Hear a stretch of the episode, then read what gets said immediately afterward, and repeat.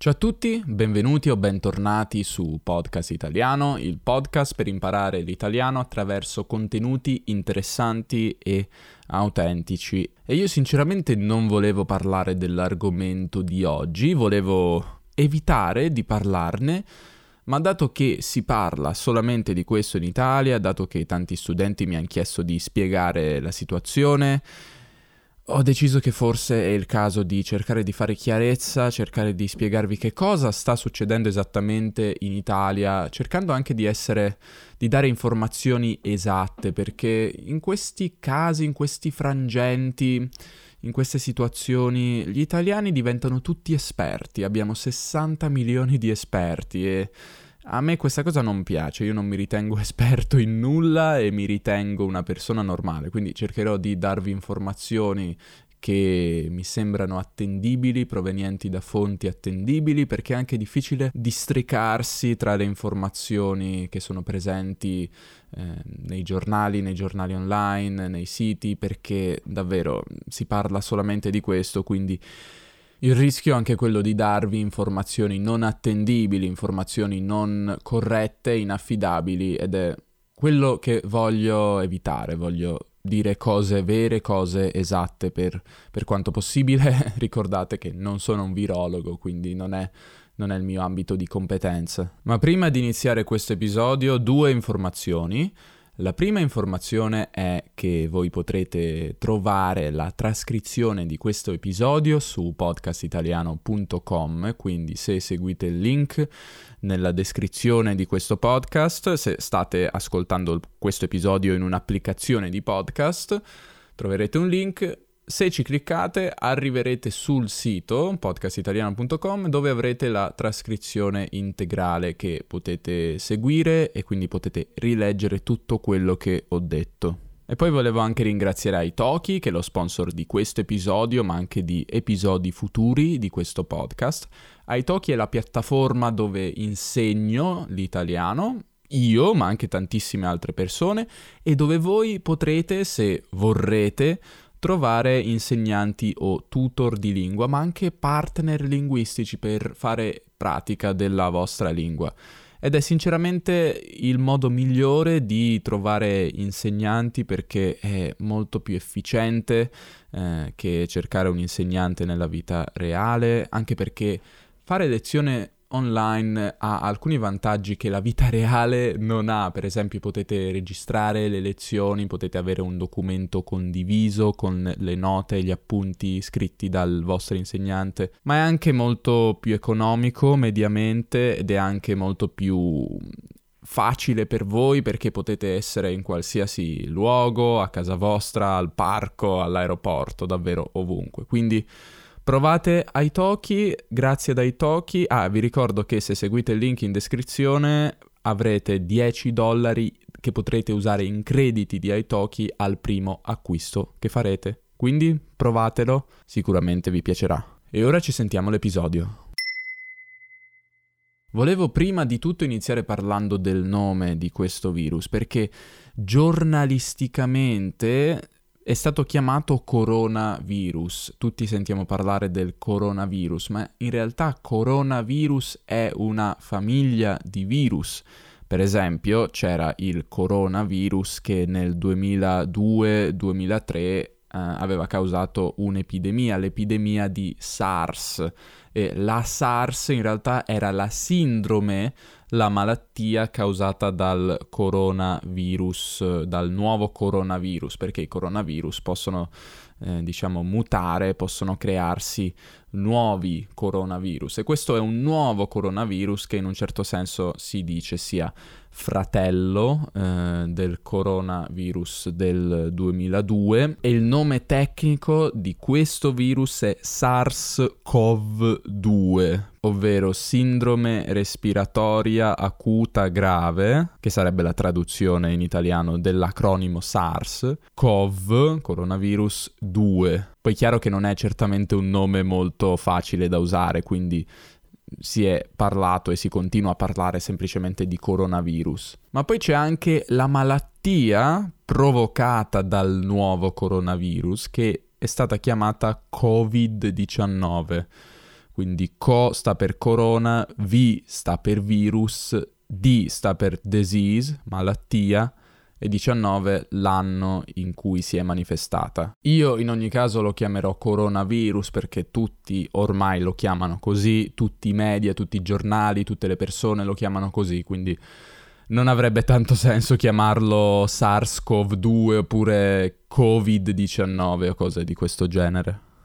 I coronavirus, non solamente questo, ma anche le epidemie precedenti, come quella di SARS nel 2002 che abbiamo già menzionato, ma anche l'epidemia nel 2012 di MERS, cioè la sindrome respiratoria medio orientale comparsa in Arabia Saudita, causano infezioni respiratorie. Sono malattie infettive delle vie respiratorie. Le vie respiratorie sarebbero i polmoni, i bronchi, tutto ciò che ci aiuta a respirare, diciamo. E vi ricorderete quanto è successo con eh, il nuovo coronavirus.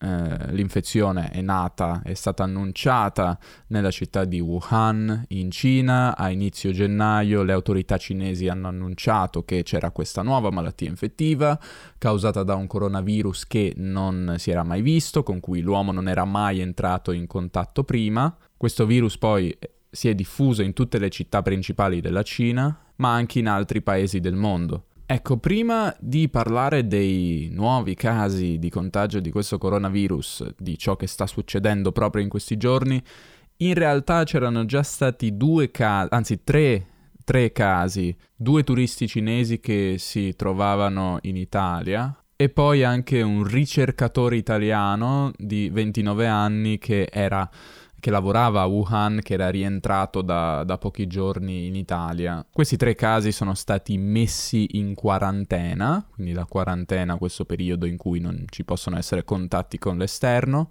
e sono tutti e tre guariti. Poi però, tre settimane dopo, senza nessun nuovo caso confermato, è iniziato tutto il caos che è iniziato adesso, perché sono stati confermati nuovi casi Um, prima un caso di un 38enne che risiede, che abita eh, dalle parti di Lodi, in una cittadina chiamata Codogno, che è una cittadina che tutti gli italiani hanno scoperto eh, proprio in questi giorni, quindi un 38enne dalle parti di Lodi. Lodi è una città, una, anche una provincia a sud-est di Milano. E poi parallelamente c'è anche stato un caso di due anziani residenti a Padova, o meglio in provincia di Padova. Se non sapete, in Italia abbiamo le province, che sono delle unità amministrative che non sono le regioni, ma sono più piccole delle regioni, quindi le regioni in un certo senso sono suddivise in province.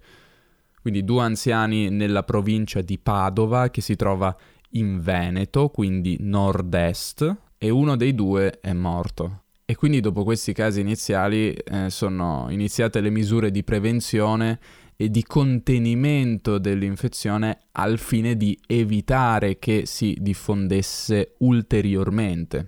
Ecco, questi due luoghi che vi ho detto, ovvero il Lodigiano, Lodigiano tra l'altro significa la zona di Lodi, il Lodigiano e il Padovano, la zona di Padova, sono, sono chiamati in italiano i due focolai dell'epidemia. Un focolaio significa il luogo dove inizia l'epidemia, ma si usa in realtà per dire anche il luogo dove inizia uh, qualcosa, dove può iniziare una rivolta, per esempio popolare, il focolaio della rivolta deriva da fuoco, focolaio. Quindi questi due focolai adesso a quanto pare sono connessi, si pensava che fossero separati, che non ci fossero connessioni tra i due focolai, ma in realtà sembrano essere connessi, quindi in realtà il focolaio veneto di Padova è una sorta di derivazione o una conseguenza eh, del focolaio principale in Lombardia, ovvero nell'Odigiano. Quindi adesso abbiamo eh, in Italia 453 casi confermati e 12 morti, ma anche 3 casi di persone che sono guarite. Chiaramente la situazione è in costante aggiornamento, quindi io ve ne sto parlando all'11, alle 11 e mezza del 27 febbraio. Poi chiaramente ogni ora la situazione cambia, i numeri cambiano e io sinceramente trovo anche un po' ridicola questa attenzione così maniacale al numero preciso, no? Al numero esatto, la diretta, la live. Penso che non sia davvero così necessario, però questa è l'attenzione che c'è su questo fenomeno, un'attenzione davvero totale da parte di tutti i media. E ci possiamo chiedere, ma perché così tanti casi in Italia di Covid-19, di coronavirus? Perché negli altri paesi europei i, sono, i numeri sono molto inferiori? Cioè in Francia adesso vedo in questa mappa interattiva ci sono 18 casi, in Spagna 13 um, in Germania sono 27, in Italia sono 453 e potremmo chiederci perché in Italia c'è questa situazione? Beh, in Italia abbiamo avuto la sfortuna che l'epidemia è nata all'interno di un ospedale, è stata amplificata da un ospedale, come dice Massimo Galli, che è ordinario di malattie infettive all'Università di Milano. È la situazione più sfortunata possibile quando un'epidemia si innesca in un ospedale, un po' come è successo anche per la MERS, di cui vi ho parlato prima, nel 2015. All'ospedale di questa cittadina chiamata Codogno, nella provincia di Lodi, c'era eh, un paziente, c'era qualcuno che era infetto da coronavirus e non si sa a dire il vero esattamente chi fosse la prima persona che ha iniziato questo contagio, non è, non, non è stato ancora capito e sinceramente potremmo anche fare a meno di capirlo, cioè perché ci interessa tanto sapere chi sia stata la prima persona, non si sa. Comunque come potete capire l'ospedale è il luogo peggiore perché ci sono tante persone, anche tante persone deboli, quindi che presentano rischi maggiori di complicazioni gravi e anche di morte e non è detto, non è detto che il contagio non acquisisca queste proporzioni anche in altri paesi europei. Chiaramente mi auguro e ci auguriamo tutti che questo non succeda in altri paesi europei, però è probabile, è abbastanza probabile che accada nei prossimi giorni e nelle prossime settimane, anche perché non si può interrompere tutto il trasporto di persone tra paesi europei, non è possibile. Inoltre in Italia abbiamo anche fatto tanti test, abbiamo fatto tanti dei cosiddetti tamponi. I tamponi sono questo test che è stato sviluppato che in qualche ora dà un risultato sulla positività o meno di un paziente, quindi dato che si è sviluppata questa situazione in Italia abbiamo fatto molti molti test, abbiamo anche trovato molte persone positive, ma questo non significa che in altri paesi non ci siano persone positive, magari ci sono e semplicemente non sono stati fatti i test necessari. Quindi anche questa potrebbe essere una spiegazione, perché io ho trovato eh, questo dato che in Cina sono stati fatti 200.000 tamponi, 28.000 in Corea del Sud, 4.000 in Italia. In Francia al momento sembra che siano stati fatti solamente 400 controlli con i tamponi. Quindi l'Italia sicuramente è stata più sollecita nel fare controlli, quindi più zelante, più rapida nel fare controlli degli altri paesi, anche perché si è sviluppata la situazione del contagio, ma non è detto che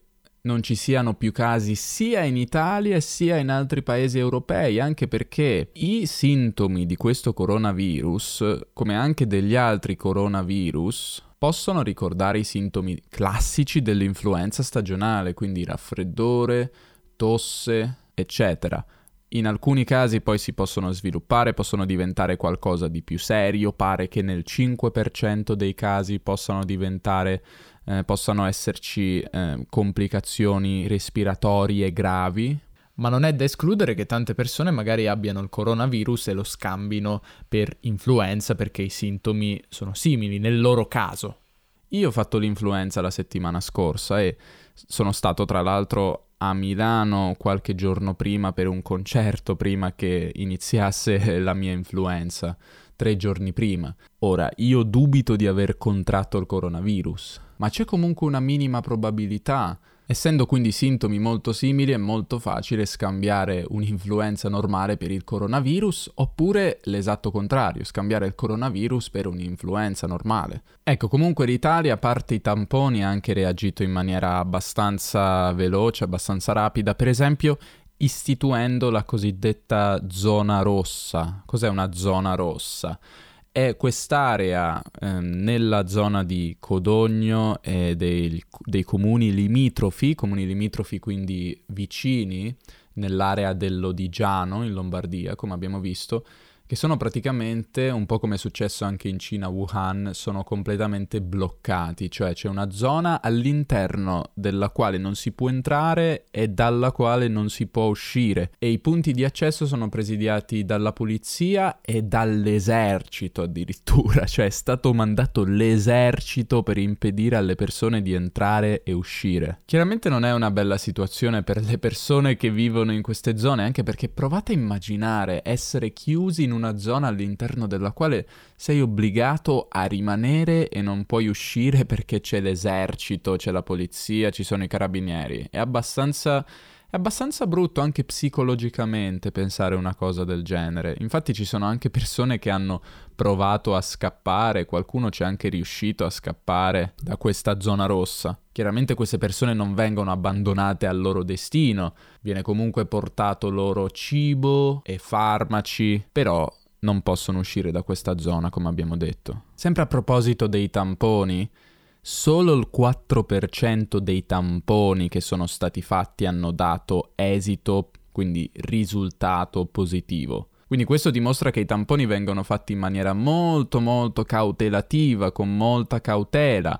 Non si sa mai che una persona possa avere il virus e diffonderlo, ma 4% è poco. In ogni caso ci sono ormai tante regioni italiane che hanno dei casi, sono chiaramente la Lombardia con il maggior numero, più di 250, ma poi il Veneto con 87, eh, 47 in Emilia Romagna, poi Liguria, un caso solo in Piemonte dove vivo io, si pensava a 3 ma è sceso a 1, Lazio, Marche, Sicilia, Toscana, quindi sono tante regioni il virus chiaramente si sta diffondendo e bisogna vedere se gli sforzi che vengono fatti saranno sufficienti per evitare una propagazione ulteriore. E poi oltre all'istituzione di questa zona rossa oltre ai tamponi che vengono fatti sono praticamente state chiuse tutte le scuole di ogni ordine e grado, che significa dalle scuole, dall'asilo nido fino all'università, almeno nelle regioni del nord, quindi anche nella mia regione, è tutto chiuso, ma anche le manifestazioni, gli eventi, per esempio il carnevale di Venezia è stato sospeso, tutti i carnevali sono stati sospesi.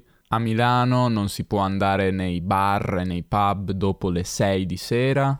In sostanza le forme di aggregazione vengono vietate, non ci si può aggregare, non si possono radunare le persone perché chiaramente questo sarebbe rischioso e potrebbe, eh, potrebbe peggiorare la situazione dei, dei, contagiati. Adesso poi non so esattamente le norme che sono state prese in ogni regione, più... Ho maggiore familiarità con quelle che sono state prese nella mia regione, il Piemonte, però chiaramente penso che in Lombardia siano ancora più, più severe e in altre regioni saranno, ci saranno alcune differenze. In sostanza, se pensavate di pianificare un viaggio in Italia adesso, nei prossimi due mesi, io vi posso consigliare evitate di farlo, mm, non venite adesso, non è il momento migliore, meglio venire magari tra qualche mese sperando che la situazione sia, si sia risolta, adesso non è il caso non è il caso significa che è meglio evitare. L'Italia quindi è stata molto sollecita, ha preso delle norme anche abbastanza severe, anche abbastanza dure per evitare il peggiorarsi della situazione. Potremmo però chiederci, ok, ma è necessaria questa reazione così forte e davvero giustificata?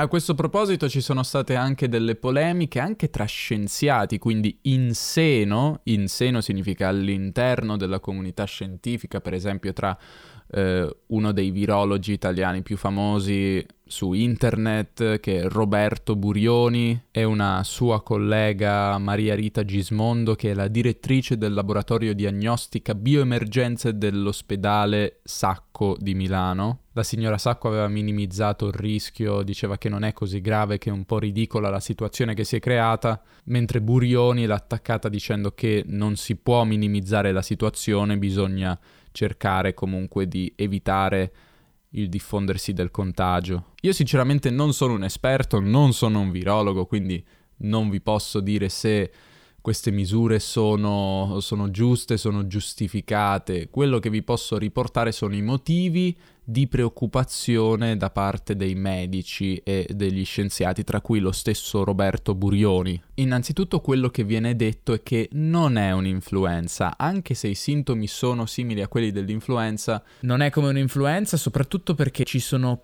più casi di complicazioni in cui la malattia degenera e si hanno complicazioni gravi, complicazioni respiratorie rispetto a una normale influenza, non necessariamente tra persone anziane, che sì, sono le persone che maggiormente muoiono, ma anche tra persone che hanno 40, 50, 60 anni e che finiscono in terapia intensiva i casi gravi con complicazioni e le morti sono superiori, sembrano essere superiori a quelli dell'influenza. Certo, non sembra essere grave quanto la SARS del 2002, si stima che la mortalità sia del 2% circa. È anche vero che se uno scava in profondità scopre che non si può davvero stimare la, la mortalità perché non si, sape- non si, può sapere il numero totale di contagi in maniera precisa. Per esempio, la stessa SARS del 2002, mentre era in corso, si era stimata, anzi l'Organizzazione Mondiale della Sanità aveva stimato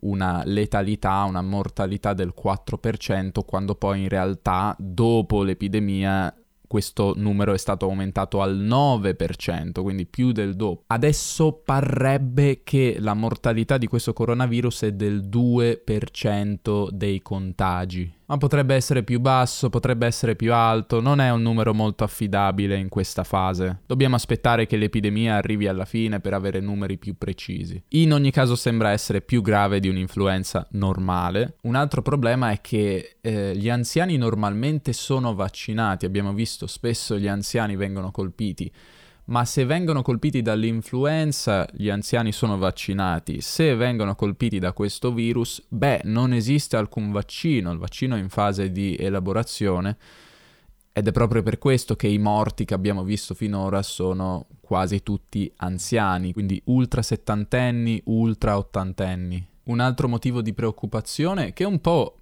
in un certo senso è il filo rosso tra tutti questi motivi di preoccupazione di cui vi sto parlando, è che non si sa molto su questo virus, è un virus nuovo, fino a dicembre del 2019 non si sapeva nulla, quindi non si sa cosa succederà al virus, non si sa se si comporterà come un virus stagionale e quindi con l'arrivo del caldo perderà di potenza oppure no, non si sa e lo vediamo tra gli scienziati che ci sono punti di disaccordo, quindi questo dimostra che non sappiamo ancora abbastanza informazioni su questo virus e su come si svilupperà.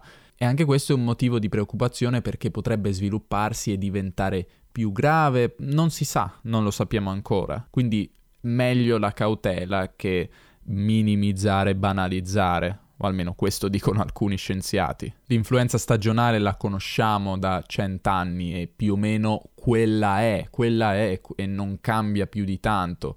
Sappiamo che ci sono morti ogni anno, ci sono circa 5.000 morti ogni anno, sappiamo più o meno quante persone vengono contagiate, quindi circa, se non sbaglio, 10 milioni di italiani, quindi un buon numero, ma la conosciamo, conosciamo bene l'influenza. Mentre questo virus è qualcosa di nuovo, qualcosa di imprevedibile, che può mutare, che può cambiare, su cui non sappiamo ancora tanto. Un altro problema è che questo virus è molto molto infettivo, anche se non è così grave e non, non ha un tasso di mortalità del 50% come l'Ebola, è comunque piuttosto infettivo. Quindi essendo tanto infettivo, se ci fossero milioni e milioni di casi di persone infettate, di persone contagiate, e tra queste persone il 5% rientrasse tra i casi in cui ci sono complicazioni che richiedono la terapia intensiva, quindi il ricovero all'ospedale in terapia intensiva, Quindi se si ignorasse completamente il problema e si lasciasse che il virus si diffondesse, ci sarebbero troppe persone ricoverate, troppe persone, più persone di quante potrebbe ne potrebbe accogliere il sistema sanitario italiano. E questo chiaramente sarebbe un grande problema per il sistema sanitario nazionale. Io penso che la cautela sia meglio dell'ignorare il problema, far finta che non esista. Dall'altro lato non bisogna diffondere il panico, che è esattamente quello che è stato fatto. Abbiamo visto, i media parlano solamente di questo, spesso utilizzando anche toni catastrofistici. Ma lo sappiamo, i media fanno così perché perché questo garantisce loro click, visibilità, vendita di spazi pubblicitari, in ultima istanza soldi. In un periodo in cui i giornali cartacei, ma anche online, non se la passano molto bene, chiaramente questo virus è un po' manna dal cielo per loro, perché gli permette davvero tanta tanta attenzione e quindi, e quindi, il clickbait domina, il clickbait regna sovrano e questo è negativo perché diffonde il panico. Il panico non è mai buono, il panico non aiuta mai. È una parola che è molto importante per descrivere in un certo senso questa pazzia, questa isteria di massa, è la psicosi. Psicosi è una parola che se leggete i giornali italiani vedrete molto molto spesso in questi giorni, la psicosi collettiva da coronavirus. Psicosi è un termine beh, psicologico, medico, però viene utilizzato in senso giornalistico per dire che le persone impazziscono, escono di testa e iniziano a comportarsi in maniera irrazionale e stupida. E se da un lato abbiamo i media che contribuiscono alla diffusione di, di questo stato di panico e di allerta, Dall'altro lato abbiamo gli italiani che sono un popolo piuttosto propenso al panico e alle azioni irrazionali e assurde. E quello che abbiamo visto in questi giorni, beh, prima ancora del contagio massiccio in Italia abbiamo visto tanti casi di razzismo nei confronti dei cinesi, che è una cosa disgustosa dalla quale io mi dissocio totalmente. Il razzismo nei confronti dei cinesi e di qualsiasi popolo non è mai giustificato, quindi vergogna agli italiani che hanno aggredito e attaccato i cinesi. Ma poi quando il contagio è effettivamente iniziato abbiamo visto che gli italiani si sono fiondati, cioè hanno assaltato i supermercati per comprare tipo la pasta, i prodotti di prima necessità, i legumi, il tonno, le scatolette appunto di tonno, di cibi che eh, non sono deperibili come se stesse per scoppiare la terza guerra mondiale, quindi bisogna fare scorte di cibo per un mese, che è una cosa ridicola, perché non sta succedendo questo e in ogni caso lo Stato non lascia da sole le persone che vengono contagiate, che sono costrette a stare in quarantena, quindi per due settimane non possono vedere nessuno, non possono uscire di casa. Lo Stato le aiuta, lo Stato porta il cibo, porta tutto ciò che è necessario. Però sono circolate immagini, conosco persone che hanno visto i supermercati vuoti o almeno alcune zone dei supermercati con la pasta, per esempio, vuote. E in Italia la sezione della pasta è piuttosto ben fornita. Noi amiamo la pasta, quindi quindi vedere che non rimane quasi nulla se non poche, poche confezioni isolate, beh, sinceramente è abbastanza strano. In ogni caso ho cercato di spiegarvi la situazione, come ho detto non sono un esperto, però ho cercato di informarmi, oramai si parla solamente di questo, quindi sicuramente se aprite i giornali italiani potrete potrete verificare con i vostri occhi qual è la situazione attuale, quali sono gli sviluppi della situazione. Se ci fosse qualcuno che si preoccupa per me, non penso sia il caso di preoccuparsi per me perché io sono a casa, lavoro a casa, non devo uscire di casa molto spesso. E poi comunque ricordiamoci che non è la peste nera, non è la peste bubbonica, quindi non bisogna avere panico, è una cosa che ripetono tutti. Di fatto gli italiani comunque vanno in panico lo stesso, entrano nel panico perché questa è la caratteristica degli italiani e i media contribuiscono a gettare benzina sul fuoco, cioè ad alimentare il panico. Almeno voi che imparate l'italiano, beh, non abbiate, non abbiate panico, non penso sia necessario. Una cosa che a me sinceramente preoccupa più uh, dell'epidemia stessa sono le conseguenze economiche che avrà questa epidemia. Sicuramente ci saranno ricadute, cioè effetti negativi sulla Cina, ma sicuramente anche sull'Italia. Ho sentito anche una previsione di un meno 1% del PIL, cioè il prodotto interno lordo, il GDP italiano, che sarebbe un vero e proprio disastro perché l'Italia già di per sé ha una crescita molto molto lenta, l'Italia è in stagnazione da anni, sicuramente una crisi del genere può avere un impatto economico molto molto forte. Pensate a tutti gli albergatori che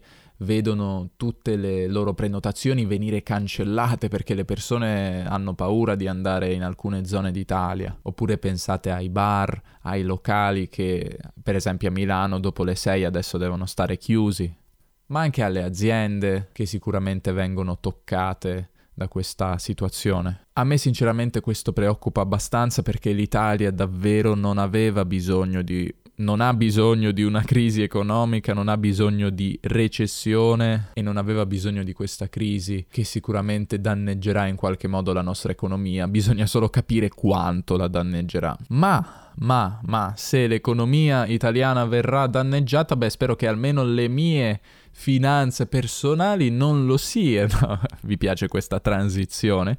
Quindi se volete aiutarmi personalmente a crescere e a far crescere questo progetto, potete considerare di iscrivervi al podcast italiano Club, che è il mio club su Patreon, sul sito Patreon, dove voi potete fare donazioni. In realtà non sono donazioni, è una somma mensile che ogni mese voi pagate per avere in cambio alcuni contenuti, come per esempio il podcast esclusivo Tre Parole, ovvero per ogni episodio del podcast e ogni video che faccio io faccio un episodio extra in cui prendo tre parole, a volte di più, e ne parlo. Io sono un nerd dell'etimologia, quindi finisco per dare un sacco di informazioni su tutte le parole e su altre parole correlate, ma anche tanti bonus esclusivi, quindi andate a vedere, vi metto il link nella descrizione di questo podcast. Ci sono già più di 100 persone, credo 117 al momento se non sbaglio. Io assolutamente non mi sarei mai aspettato un successo del genere, ma evidentemente alle persone piace, piacciono i materiali esclusivi, quindi grazie davvero perché è grazie a queste persone che io posso permettermi di pensare di fare questo come parte del mio lavoro. Il mio lavoro adesso consiste per metà delle lezioni di italiano e per metà di creazione di materiali e di contenuti come questo podcast e i video che faccio. Se volete aiutarmi ulteriormente, beh, andate a dare un'occhiata al club, ma se non volete impegnarvi ogni mese potete semplicemente fare una donazione una tantum, ovvero una volta sola, sulla mia pagina PayPal e anche quello è molto molto molto apprezzato. Ah, e a proposito volevo ringraziare le persone che hanno lasciato donazioni ultimamente, che sono Brooke, Richard, Maria e Russo, Nicolas, Alessandro e Zizke, suppongo, non conosco la pronuncia né la provenienza del tuo nome, ma grazie anche a te. Grazie a chiunque deciderà di aiutarmi in questo progetto e grazie comunque a chiunque ascolta semplicemente quello che faccio e magari lo diffonde. Grazie anche a chi diffonde, chi condivide link e aiuta a diffondere il verbo. Bene, siamo arrivati alla fine di questo episodio, grazie per aver ascoltato fino a qua e noi ci sentiamo nel prossimo. Ciao.